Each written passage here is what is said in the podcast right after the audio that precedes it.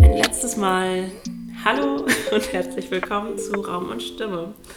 Denn wir haben es auch gar nicht so weit im Voraus richtig angekündigt, dass ähm, unser Projekt langsam zu Ende geht und wir hier erstmal wahrscheinlich das Projekt beenden. Vielleicht kommen wir irgendwann ja nochmal wieder. Ja, wer weiß. weiß keiner so genau. Nee, aber momentan ist das unsere letzte Folge und heute sprechen wir über Politisierung.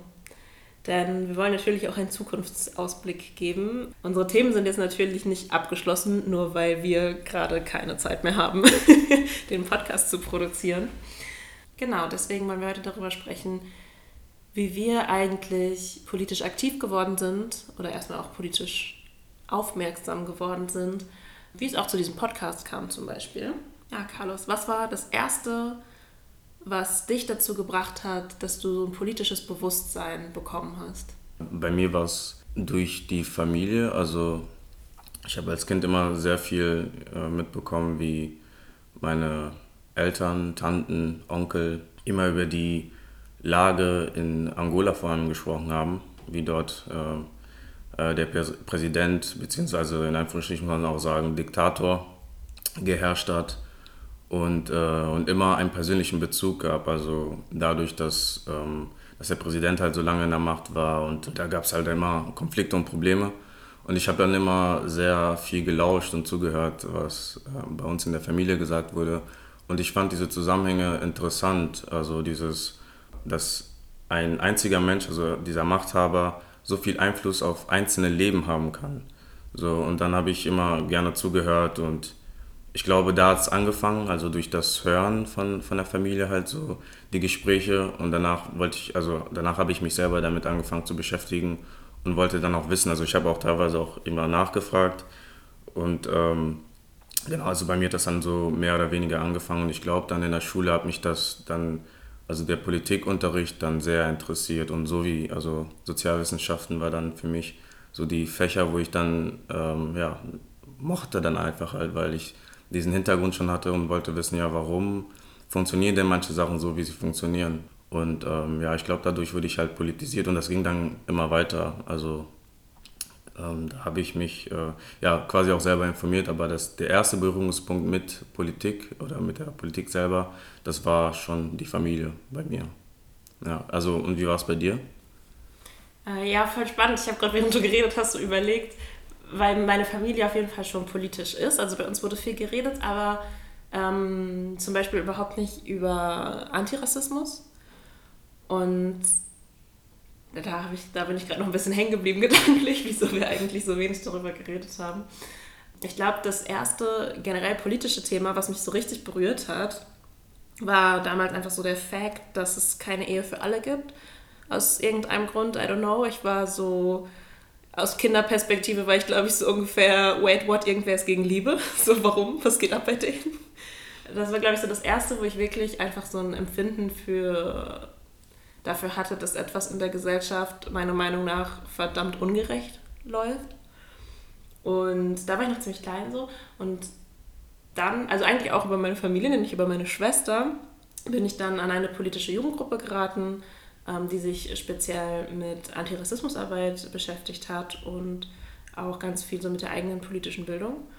Was natürlich erstmal also für mich auch einfach super wichtig war, weil ich finde, der erste Punkt muss immer sein, dass man sich informiert. Und das ist halt super, wenn man da Unterstützung bekommt. Also ich war dann halt so 14 und äh, meine Schwester ist zu dieser Gruppe gegangen vom AWO Jugendmigrationsdienst in unserer Heimatstadt und äh, ich glaube, mein allererster Gedanke war oder meine erste Motivation war einfach, dass ich alles gemacht habe, was meine Schwester gemacht hat, weil sie einfach die coolste ist. so wie das halt mit, mit, kleinen Schwestern ist. Ich bin halt mitgelaufen. Und dann, äh, ja, sie sagt heute so, da war es ein Selbstläufer, weil ich dann halt mich diese ganzen Themen super gepackt haben. Ich fand es total nice, auch so mit Gleichgesinnten sich austauschen zu können. Es waren in dieser Gruppe vor allem Menschen, die selber Diskriminierungserfahrungen und rassistische Diskriminierungserfahrungen äh, gemacht haben in Deutschland, teilweise mit eigener Migrationsgeschichte, teilweise mit Eltern mit Migrationsgeschichte, wie ich auch. Also dieser Austausch mit den anderen Jugendlichen war dann für mich voll wertvoll, beziehungsweise es waren auch ein paar ältere, junge Erwachsene dabei. Ähm, da hatte man auch einfach ein ziemliches Spektrum und ich, das hat mich halt als 14-Jährige auch so einfach mega beeindruckt. Und auch die Sozialarbeiterinnen, die dann diese Gruppe angeleitet haben, von der auch eine selber ähm, Rassismuserfahrungen äh, macht in Deutschland.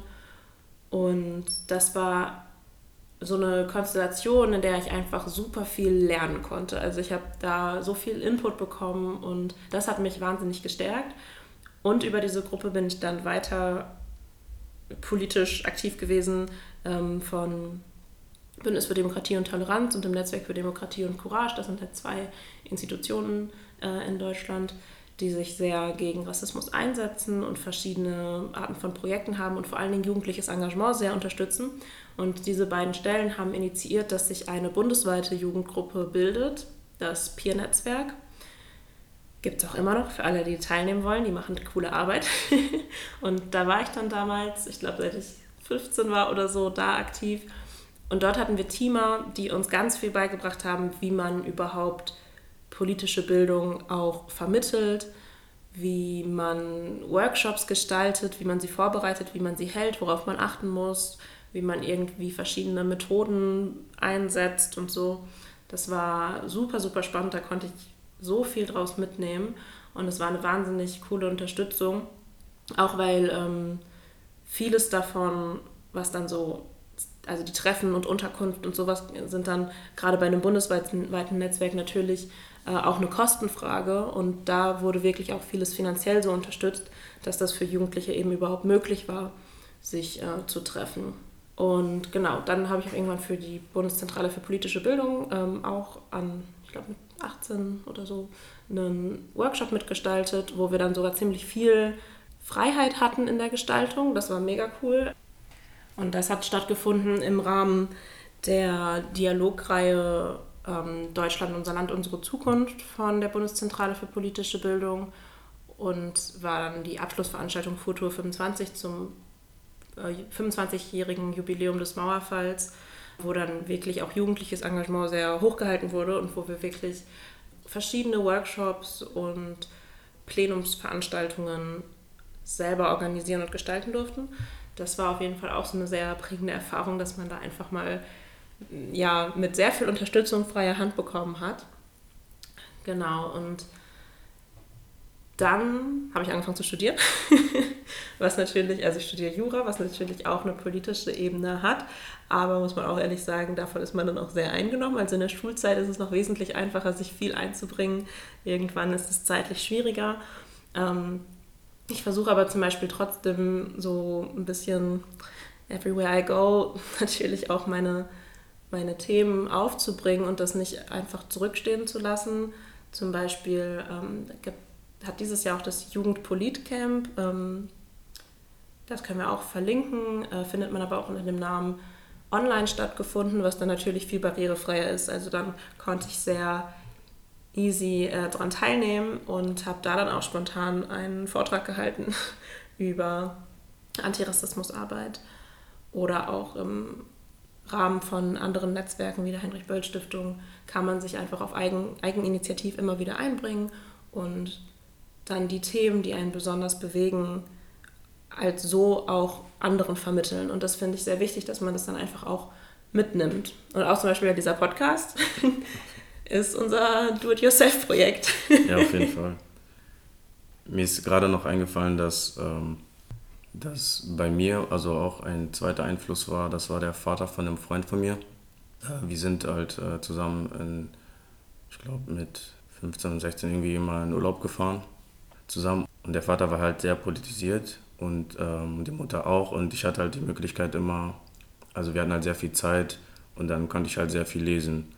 Und ähm, ich glaube auch, dass, ähm, also dadurch, dass ich diese Zeit hatte und äh, wir auch immer, ähm, ich glaube, die Süddeutsche haben wir damals bekommen und die Taz, die ich bis heute immer noch bekomme, das hat, glaube ich, auch noch sehr dazu beigetragen und auch, auch mein Verstand, also auch meine, ja, sage ich mal, kritische Haltung ähm, hatte, hat mir dabei geholfen, halt diese Zeitung halt zu lesen, weil ich fand es immer spannend bei, der, bei den Diskussionen, bei den Leserbriefen, waren dann immer so verschieden, also wirklich verschiedenste Perspektiven von Leuten, sage ich mal, aus Deutschland oder Schweiz, die dann zu bestimmten äh, Themen, die in der Zeitung stand, konnten die quasi dazu immer was sagen und ähm, dann hat man, also dann habe ich immer die äh, Artikel gelesen äh, und dadurch halt, also auch die dann die Diskussion, die die da quasi zu etwas gesagt haben.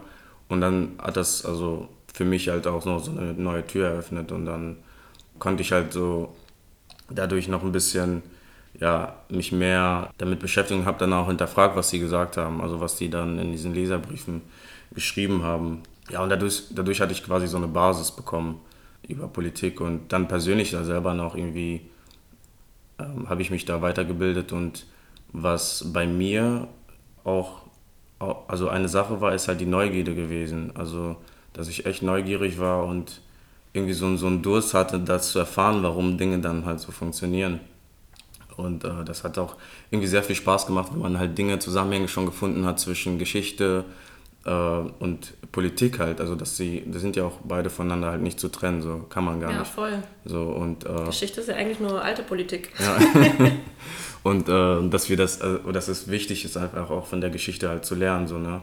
Und dass wir, ja, daraus, dass wir Geschichte dann halt kennen, in einem bestimmten Kontext äh, und das halt anwenden und dann nicht, sage ich mal, dieselben Fehler machen, was sehr oft passiert leider. Ja. Und ähm, so rückblickend, äh, ja, also war das halt quasi auch die Basis so, ähm, die ich äh, hatte, dadurch, dass, dass ich halt wirklich Zeit hatte, mich da zu informieren und äh, die Neugierde halt. Ne? Ja, ich finde es auch voll spannend, dass dir gerade Leserbriefe so im Kopf geblieben sind, weil ähm, das ist ja einfach ein Format, wo man auch, finde ich, dann gut merkt, dass man sich einbringen kann. Also dass sich ja auch letztendlich jeder einbringen kann. So ein Zeitungsartikel kam mir früher auch sehr, sehr weit weg vor. So irgendwie hatte ich, also jetzt wirklich als, als Kind, ähm, hat man da ja nicht so eine richtige Vorstellung von, dass das einfach auch nur ein Mensch ist, der das schreibt. Ähm, während so ein Leserbrief ja viel, viel persönlicher und näher dran an einem selber ist, wo man irgendwie dann auch so ein bisschen den Rückschluss äh, eventuell ziehen kann, okay, und ich kann auch meine Stimme formulieren und kann damit gehört werden. Und äh, ja, diese Neugier, die du beschreibst, sollte auch bei Kindern immer gefördert werden. Ich habe das Gefühl, manchmal passiert es dann nicht so, aber manchmal ist es auch in Familien, wo eigentlich ja von dem Zugang zu diesen ganzen verschiedenen Quellen und Bildung etc., wo das alles möglich ist, wo trotzdem Politik nicht thematisiert wird. Das finde ich total weird. Weil, also eigentlich interessiert sich ja jeder Mensch für seine Umgebung und für mhm. seine Gesellschaft. Wir sind einfach Gesellschaftswesen als Menschen. Aber in manchen Familien wird, glaube ich, wirklich gelehrt, solange es uns gut geht, ist alles Wayne, alles mhm. andere. Aber dann kommt man ja irgendwann mal zu, also an den Punkt, dass man sich denkt, okay, hey, ja, ich habe eine Stimme und man könnte mir auch mal zuhören. Und man kann eben zum Beispiel Leserbriefe schreiben oder heutzutage einfach mal einen Podcast raushauen. So wie wir. So wie wir. und dieser Podcast ist ja zum Beispiel auch eigentlich auf eine ganz interessante Art und Weise entstanden, nämlich das hing einfach krass mit Netzwerk dann auch zusammen und damit, dass wir eben verknüpft sind und das uns vor allen Dingen angetragen wurde von einer Bekannten oder dir vor allen Dingen von einer Bekannten, die an der Uni Münster eben eine Projektstelle hat eine Projektstelle für Personnes racialisées. Ich hoffe, ich habe das richtig ausgesprochen. Äh, also für rassifizierte Personen. Genau, und dann hattest du mich gefragt. Genau, also ja, den Anruf getätigt sozusagen. ähm, genau, und ja, also quasi dann habe ich äh, ja, Silvia gefragt, äh, ob sie Lust hätte, mit mir zusammen äh, einen Podcast zu machen. Ja, und eigentlich war das ja so, eigentlich sollte ich dich ja interviewen quasi, aber im Nachhinein habe ich gedacht, so ist besser eigentlich diese Sache zusammen zu machen. Diese Sache mit dem ja, Netzwerken und ja, Zusammenarbeit ist, was in der Politik oder generell in der Politisierung halt sehr wichtig ist, dass man diesen Dialog hat zwischen ja, Menschen. Genau, und das ist halt eine Art, wie, wie man halt Politik oder generell so weiter, also führende Arbeit machen kann, also durch ja, dadurch, dass wir darüber sprechen halt einfach. Ne? Also dass wir aktiv Sachen sagen, besprechen, ähm, die vielleicht auch nicht äh, die Meinung ist von jedem Einzelnen oder von mehr, mehreren Menschen, sondern unsere eigene persönliche äh, Sichtweise ist.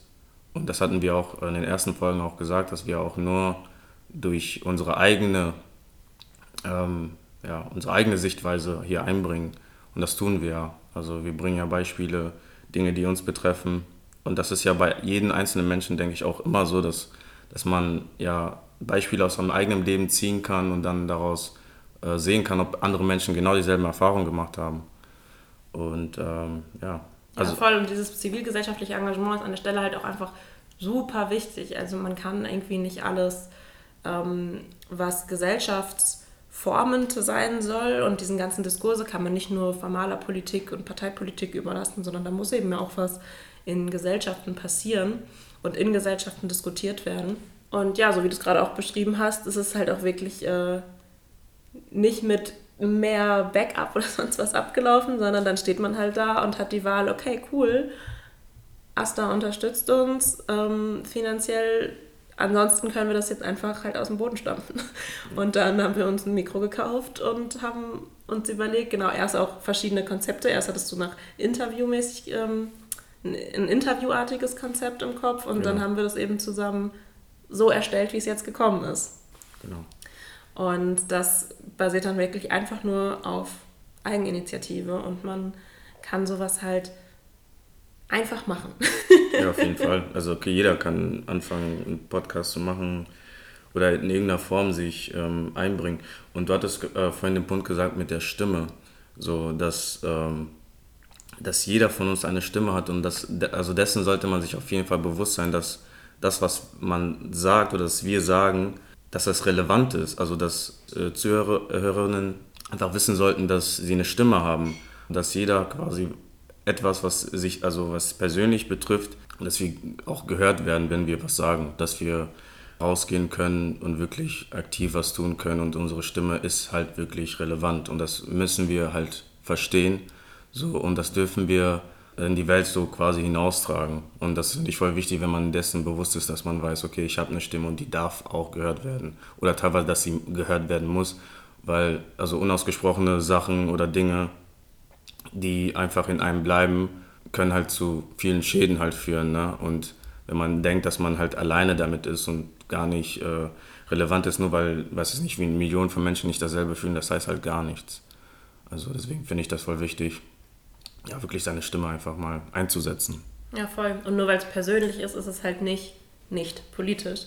Ähm, wir hatten ja auch ein bisschen in der Empowerment-Folge darüber geredet, dass auch Dinge, die einen selber empowern als, als Person, durch eine Stellung in einer marginalisierten Gruppe ähm, eben diesen wichtigen Effekt hat, politische Mündigkeit überhaupt erst zu kreieren, die sonst nicht kommt. Und da ähm, ist so, ja, frei nach dem Motto, das Private ist politisch, sind da eben diese persönlichen Ansichten super wertvoll, weil die sonst einfach nicht vertreten sind und dadurch die Politik, die gemacht wird, nur für eine sehr, also ja gut, für die Mehrheitsgesellschaft, nicht für eine kleine Gruppe, aber nur für die Mehrheitsgesellschaft und für eine relativ homogene Gruppe äh, gestaltet wird und andere vernachlässigt werden. Ich finde, an der Stelle wird auch oft irgendwie so eine Kritik von Identitätspolitik eingebracht, was irgendwie Quatsch ist, weil das so ein bisschen voraussetzt, dass es Menschen in der Politik gibt, die keine Identität haben, die mhm. nicht eine bestimmte gesellschaftliche Positionierung haben, ähm, die sie geprägt hat, für die sie dann vielleicht auch ähm, primär Politik machen,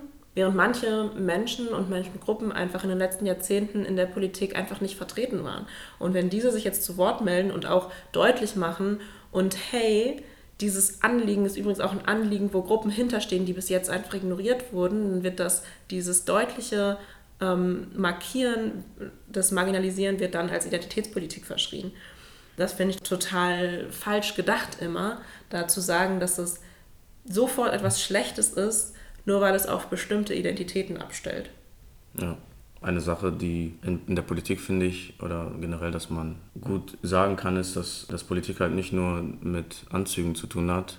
Also, weil man stellt sich immer Politik immer so als irgendwie eine Bürde, als wäre das irgendwie eine schwere Sache. Also Politik ist halt auch so, ähm, der Preis von den Brötchen bei einem Bäcker ist halt auch Politik. Und Politik halt auch, hat auch einfach damit zu tun, was man in seinem eigenen Bereich halt tut also nicht nur für sich selber, sondern auch für, für eine bestimmte Community. Und dass, dass äh, Politik wirklich nichts, was so Entferntes ist, sondern was Alltägliches, also was ja. wir tagtäglich halt erleben. Auf jeden Fall. Und in dem Kontext ist ja auch unser, unser Podcast und das Hören unseres Podcasts auf jeden Fall ein politisches Projekt. Und ich möchte da auch nochmal darauf hinweisen, so unser Podcast ist super kurz gestaltet. Also man hat hier immer eine halbe Stunde zu den Themen, die wir uns da so rausgepickt haben, wie wir da so ein bisschen drüber philosophieren. ähm, der ist schon absichtlich auch so gedacht, dass man, also dass es kurz ist und dass es ein Einstieg sein kann, ähm, auch wenn man sich noch nicht so gut auskennt, weil wir ja auch viel so im Gespräch auch Begriffe erklären und so. Aber auf jeden Fall sollte man auch mal in unsere Shownotes gucken und die ganzen Sachen, über die wir hier sprechen und auf die wir verweisen, die Bücher, die Videos, die, weiß ich nicht, Reden und was auch immer wir äh, alles immer mit verlinken, sollte man sich auf jeden Fall auch mal angucken, weil wir das hier natürlich super kurz darstellen und im ja. Prinzip immer wieder den Impuls setzen wollen, dass man sich mit Themen beschäftigt, weil diese Themen ansonsten oft in unserer letzten Folge zum Beispiel auf den Schulunterricht bezogen, einfach nicht existent sind. Mm, der Podcast ist auf jeden Fall nicht darauf angelegt, vollständig zu sein. Und wir hören auch nicht auf, weil uns Themen ausgehen würden, denn wir haben echt erst so äh, Basics besprochen. Es war auf keinen Fall banal. Also es waren auch schon, wir haben viel schon reinbringen können, aber es gibt natürlich in diesen Diskursen noch, noch viel, viel mehr, was auch einfach sehr umstritten ist, auch zum Beispiel, oder sehr, sehr heiß diskutiert wird. Um jetzt mal nur so ein paar Themen zu nennen und Schlagworte, die man dann vielleicht auch natürlich googeln kann. Google ist unser bester Freund. Bester Freund. ähm, wir haben nicht gesprochen über White Gaze, also den weißen Blick, gerade weißer Blick auf rassifizierte Personen, die Zusammenhänge von Rassismus und Kapitalismus oder Zusammenhänge von Rassismus mit Wirtschafts- und dem Wirtschaftssystem, in dem wir leben und auch äh, moderner Sklaverei, die es heute immer noch gibt. Es gibt heutzutage mehr ähm, Sklaven als im ganzen transatlantischen, als in der ganzen Phase des transatlantischen Sklavenhandels. Wir haben nicht so viel gesprochen über Kolonialismus im Stadtbild. Also diese ganze große Diskussion, die es momentan gibt, total nice finde, über die ganzen Scheißdenkmäler, die endlich, darf ich Scheiße sagen im Podcast? Natürlich. Okay, dann. äh, die jetzt eventuell abgerissen werden oder die gerade in den USA ja wirklich momentan auch einfach von AktivistInnen einfach niedergerissen werden. Ähm, neue Denkmäler auch, die aufgestellt werden, das fand ich auch super cool. In London gab es jetzt ein Denkmal von einer Black Lives Matter Aktivistin, das wirklich also so ein mhm. gegossenes, schönes Denkmal, was die AktivistInnen da einfach hingestellt haben. Wurde leider äh, wieder entfernt. Aber diese Diskussion ist momentan zum Beispiel total ähm, aktiv. Es wurde jetzt ja auch die Haltestelle in Berlin Mohrenstraße umbenannt in Glinka-Straße, glaube ich, Glinka-Station, ja. irgendwie so. Ähm, also da passiert momentan viel. Wir haben nur ganz kurz mal angeschnitten die politischen Positionen zu Reparationszahlungen an ausgebeutete Länder. Äh, afrikanische Museen in Europa, die einfach bestückt sind mit Raubgut äh, ein Thema, über das wir auch, äh, also über das ich auch keinen Bock hätte zu reden, wäre zum Beispiel auch Exotisierung und Fetischisierung beim Dating. Auch äh, heavy. Oder Blackfacing ist immer noch super verbreitet, sollte man irgendwie gar nicht denken, aber es gibt immer wieder diese komischen, keine Ahnung, Afro-Perücken werden an Karneval getragen und äh, Leute malen sich das Gesicht dunkel. Irgendwie sowas, was halt auch eine lange Geschichte hat, auf die wir jetzt nicht eingehen können und auf die wir im Podcast auch nicht eingegangen sind, die aber super erwähnenswert ist und wo man sich auf jeden Fall darüber informieren sollte. Generell kulturelle Aneignung, Blackfishing, gerade in der Hip-Hop-Szene, ein großes Thema. Wir haben nicht so viel über Intersektionalität gesprochen, also noch Schnittstellen von rassistischer Diskriminierung mit Geschlecht und mit sexueller Orientierung äh, und mit Ableismus, also der Diskriminierung aufgrund von ähm, psychischen oder körperlichen Behinderungen. Ähm, wir haben nicht gesprochen über Adultifizierung von schwarzen Mädchen, über schwarzen Feminismus, da gibt es ein tolles Buch von Natasha R. Kelly auch zu. Ähm, und generell hatte dieser ganze Podcast auch einfach einen Fokus auf antischwarzen Rassismus. Also das muss man auch mal deutlich sagen. Wir haben hier den, eine ganz bestimmte Form, die uns auch selber betrifft. Ähm, besprochen. Teilweise waren es natürlich Konzepte, die irgendwie übertragbar sind oder die generell allgemeiner angelegt sind, aber im Prinzip hatten wir immer nur das im Blick. Das war unser Thema Und wir haben nicht über andere, vielleicht strukturell ähnliche Diskriminierungsformen wie antimuslimischen Rassismus gesprochen, Antisemitismus, Antiziganismus. Ähm, das sind alles Themen, die auch auf jeden Fall Aufmerksamkeit brauchen, ähm, die hier auch gar nicht vorgekommen sind. Also, ist, also wir sind super dankbar für alle unsere Zuhörenden und auch die ganzen Mel Rückmeldungen, die wir bekommen haben. Aber möchten da immer wieder darauf hinweisen, so wir haben hier nur einen kleinen Beitrag gemacht und es gibt in diesem ganzen Diskursen sehr, sehr, sehr viel zu lernen. Ja, auf jeden Fall. Und du hast halt ziemlich viele Themen auf, äh, aufgezählt und die sind halt nicht einfach. Also diese Themen, also dazu muss man erstmal kommen und auch sagen können, okay, an der Schnittstelle, da ist irgendwie was falsch, da ist irgendwie ähm, wenig, zu wenig Aufmerksamkeit und äh, wir erleben halt im Moment auch sehr viel, sage ich auch Geschichte, was du auch gerade gesagt hast mit den Denkmälern. Das ist einfach, wir erleben gerade ähm, ja, hautnah eine, also ein Teil der Geschichte so und wir sind halt ein Teil der Geschichte. Und wir werden in fünf oder in zehn Jahren darauf zurückblicken und sagen können, so, ja, wir waren da halt dabei, so, ne? Und äh, und ähm, an alle. Oder halt, war halt nicht dabei. Ne? Oder man also, war nicht also, dabei. Seid lieber dabei.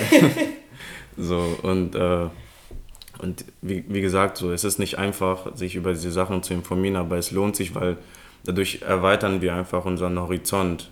Und für, also vor allem für Dinge, die wir halt nicht sehen, so ist das halt wichtig, ähm, sich zu informieren und einfach zu gucken, wo, wo es brennt und wo man halt auch Leute ähm, aktiv irgendwie helfen kann, weil durch diese politische Bildung, auch durch die also Informationen, die wir bekommen und die wir lernen, können wir halt sensi also sensibler sein für Dinge, die, die, die wir normalerweise halt nicht sehen. Und ich finde, das ist wichtig, das einfach zu tun. Ja. So, um abschließend nochmal ähm, darauf hinzuweisen, gibt es äh, von der BPB, also Bundeszentrale für politische Bildung, freie oder beziehungsweise man kann sich ähm, so Broschüren zuschicken lassen. Äh, und auch online kann man sehr, sehr viel lesen zu, dem, zu verschiedenen Themen, also zu Geschichte, Gesellschaft. Ähm, man kann da Wört, Wörter nachschauen. Und, äh, ich meine generell, googelt Sachen. Ja, ganz einfach googeln. Und, äh, Aber die haben echt super Materialien auf jeden Fall. Ja, auf jeden Fall. Äh, also es gibt auch so, ich weiß nicht, äh, von der Zeitgeschichte, auch Aktuelles gibt es da und ähm, da gibt es auch äh, einige Podcasts. Und, äh, und es gibt auch noch ein anderes Format, das heißt Vielfalt äh, Mediathek. Das werden wir auch in den Shownotes auf jeden Fall noch ähm, notieren. Und da gibt es äh, ja, Themen wie zum Beispiel lokales Engagement gegen Rassismus, Beratung zum Thema äh, Rechtsextremismus, ähm, Empowerment-Strategien, äh, auch Migrations- und, also, und Migrationsgeschichte inter interkulturelles Lernen und Diversität. Also und diese Sachen kann man sich auch äh, umsonst zuschicken lassen. Also äh, da hat man schon die Möglichkeit, so persönlich wirklich, wenn das Interesse, also wenn das eigene Interesse, was, wobei das halt sehr wichtig ist, halt wirklich Eigeninteresse zu haben, mhm. ähm, kann man sich auf jeden Fall da äh, weiterbilden und ähm, schauen. Äh, ja, und im Zweifelsfall äh, kann man einfach wirklich googeln. So, ne? Ja. es ist so einfach. Das vergisst man oft. Ja. Also gerade, wir haben auch schon mal äh, auf dieses Problem angesprochen, ich glaube in der Allyship-Folge, dass man ja nicht immer die Personen, die sich eh schon so viel damit beschäftigen müssen, sprich im, im Rahmen von Antirassismusarbeit, die Personen, die Rassismus erleben, nicht immer wieder in Anspruch nehmen mhm. für, mhm. will für die eigene Bildung. Also von daher ist Google oder Ecosia oder andere, vielleicht bessere Suchmaschinen. Äh, auf jeden Fall so, so, so wertvoll. Gerade wenn es um Begrifflichkeiten zum Beispiel geht oder Sachen, bei denen man einfach weiß, man findet auf jeden Fall Ergebnisse. Mhm. Und genau, es gibt ne, die Bundeszentrale für politische Bildung, es gibt IDA, die machen so gute, gute Materialien. Das muss genutzt werden. Ähm, ihr findet bald auch für alle, die auf Instagram sind, machen wir auch noch ein paar Buchempfehlungen da fertig. Äh, ist natürlich auch das, worüber wir reden, ist immer in den Shownotes zu finden, also easy. Aber dann findet ihr auch auf der Raum- und Stimme-Seite auf jeden Fall Hinweise zu bestimmten Buchempfehlungen in unseren Highlights. Es gibt aber natürlich auch andere Arten, auf die man sich äh, mit einem Thema beschäftigen kann. Also wir haben jetzt viel über diese, diesen Lesen- und Bildungsaspekt auch gesprochen, aber zum Beispiel ist ja auch super wichtig, ähm, gerade wenn man sich anguckt, dass es auch ein, ein Thema mit einer emotionalen Seite ist, dass es auch andere Formen gibt, die vielleicht das Emotionale auch besser rüberbringen. Also ähm, Kunstformen zum Beispiel da gibt es ja auch, ich glaube, in fast jeder Stadt, gerade in Städten, wo es viele junge Leute gibt, wie in so einer Studierendenstadt wie Münster, ähm, einfach auch immer wieder Events, die sowas thematisieren. Also zum Beispiel Poetry Slams oder auch Ausstellungen und was es alles so gibt und geben kann. Und wenn es das nicht gibt, dann kann man es machen. Ja. Das ist ja auch so das große Ding, ähm, wieder zu unserem Thema Politisierung man kann sich einfach selber auch einbringen. Und gerade wenn es die eigene Position ist, die nicht vertreten wird und die man nicht in der Gesellschaft ähm, wiedererkennt, dann sollte man sie laut formulieren und auch in der Kunst einbringen. Ja, ich äh, wollte irgendwie noch so ähm, abschließend sagen, dass, ähm, dass ich hoffe, dass wir beide dazu irgendwie, ja, dass wir Menschen erreicht haben, also dass wir ähm, ja, Leute dazu irgendwie ja, dazu bewegen könnten oder können, äh, wirklich selber äh, aktiv, zu, aktiv zu werden, äh, selber mhm. was zu tun und äh, zu hinterfragen, weil ich glaube, das ist irgendwie auch wichtig und ich glaube, bei uns beiden war das ja auch ein Prozess. So, wir mussten ja auch erst gucken, haben uns auch informiert und haben uns auch zusammengesetzt und äh, ja, einfach gemacht. So. Und das, was wir irgendwie beide hier gemacht haben, kann jeder andere auch. Also ich weiß nicht, ich wünsche mir das auch sogar, dass Leute das irgendwie auf einer bestimmten Art und Weise, sei es, wie du gerade gesagt hast, in der Kunst, ähm, weil wir müssen das irgendwie verwandeln können. So, äh, das, was wir fühlen, also diese Wut, also generell Emotionen müssen wir irgendwie gucken, dass wir ja, das umwandeln können in etwas Gutes. Äh, sei es wirklich Lesung, Poetry Slam, Bilder, ja, Musik, Songs. Man muss es nach außen tragen, in der Wissenschaft, in der Kunst, genau. überall. Man muss es auch sozusagen nach innen tragen, in der eigenen Bildung und in ja. den eigenen privaten Kreisen, in der Familie besprechen und so. Das ist super wichtig. Ja. Ah, so viel Druck auf der letzten Folge. ich äh, überlasse, voll cheesy, mein letztes Wort jetzt, Angela Davis, ähm, mit meinem Lieblingszitat. In a racist society, it is not enough to be non-racist, we must be anti-racist. Also in einer rassistischen Gesellschaft ist es nicht genug, nicht rassistisch zu sein, wir müssen antirassistisch sein. Ja, das sagt alles. Das sagt alles. Lest Angela Davis. Ja, unbedingt, unbedingt. okay, damit ist unser Projekt zu Ende. Ich bin ein bisschen traurig. Ja, ich auch. ja, wir wünschen euch auf jeden Fall alles Gute. Alles bleibt online. Ihr könnt uns auch immer noch schreiben, am besten auf Instagram. Ja. Weil die Mailadresse ab jetzt nicht mehr so richtig gecheckt wird. okay, und wir hoffen auf ganz viel antirassistische Arbeit, die wir in Zukunft in Münster sehen und überall sonst sehen. Ja, und Dankeschön. Danke fürs Zuhören.